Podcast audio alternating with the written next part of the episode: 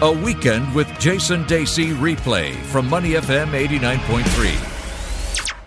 Final thoughts uh, with Stevie Nicholson and Tanika Anderson from Super Dudes. They'll be performing at the HSBC Singapore Rugby Sevens on the 13th and 14th of April. They are, of course, former Hi-5 members with me, Jason Dacey, and Neil Humphreys. Neil, I know you're busting to ask them another question. I do, because we were talking about it off air, and musical theatre is probably one of the most popular artistic mediums in Singapore. Well, that's my unfulfilled ambition. Yeah, right. and it, they always sell out, whether it's Mamma Mia, Phantom of the Opera, Hi-5, they always sell out. So, my question to you two, expert views what is your favourite musical theatre that you've ever seen, musical performance, and why? Uh, for me, because it's uh, being a performer, like music theatre was my first experience of being in the theatre, and it sort of changed my life. And it was um, seeing the musical Hair. Oh, right, yeah. I love it. I love yeah. it. My daughter And- likes that one. Yeah, and and there was just something, and we would go along as a family to to shows. But I just remember, and I still have this emotion watching shows now that the people on stage.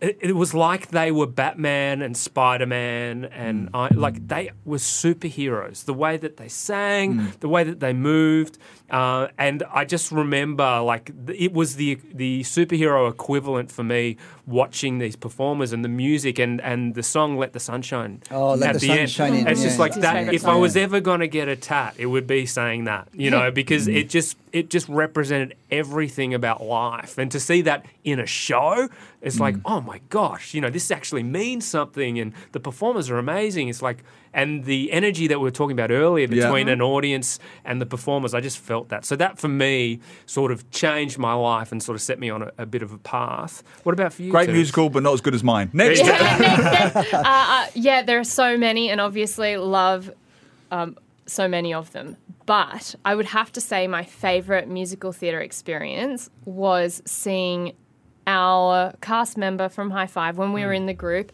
Ainsley.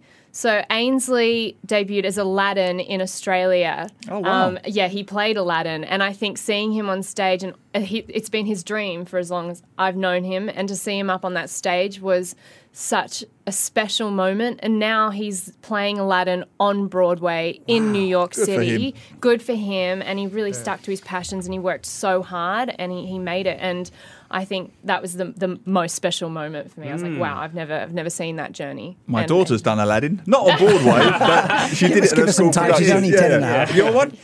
Jesus Christ Superstar. Ah. Uh, Yes. Look, I'm I'm a late baby boomer. I'm, hmm. I'm open about that.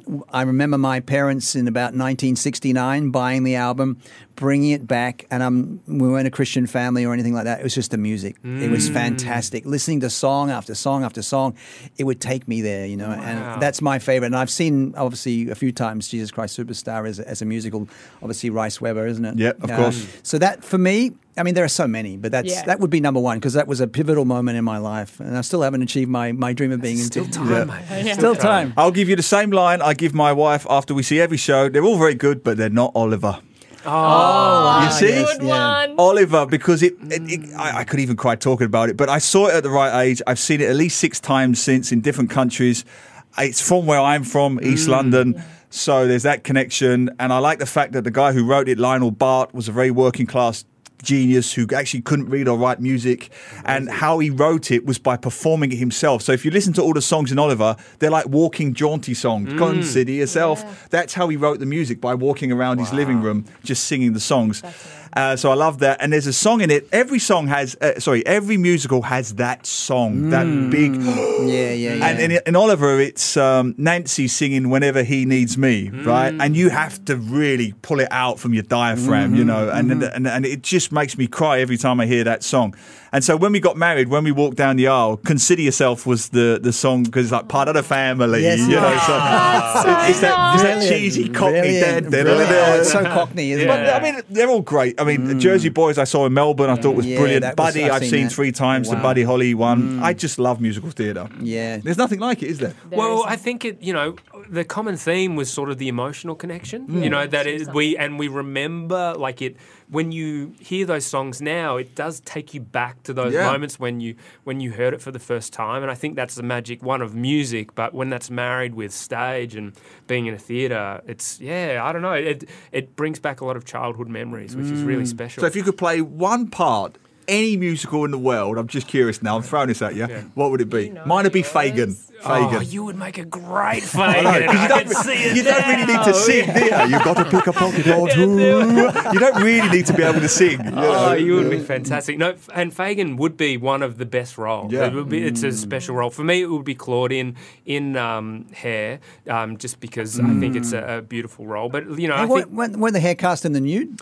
yeah, I wasn't going to reference that. Uh, we have Super Nude shows coming up next weekend at Singapore Rugby. I will be clothed. Tanika will be clothed. clothed. Um, but no, that would be. We'd have to have some very great lighting if we Yeah. ever did hair. But um, I don't think it make much difference for me. All right, Tanika, what about you? Your, your, I'm your really, dream role? I don't have an answer to that question. I don't know who. Well, I, I Tanika think- gets asked to audition for a lot of shows yeah, based out Oh, of yeah, I'm Australia. So uh, whether it You know what I struggle with? Like, I would love, I love musicals, uh, some of them, but I think I would struggle with doing the same thing every. I think that's why I love being a children's entertainer. Is because it's so loose, You're it's a so chameleon. free. Yeah. Yeah. Yeah. I love, I love just being able to perform the way I feel that day, and I think it, it's different with musicals. You really need to be able to do the same thing every night. Yeah.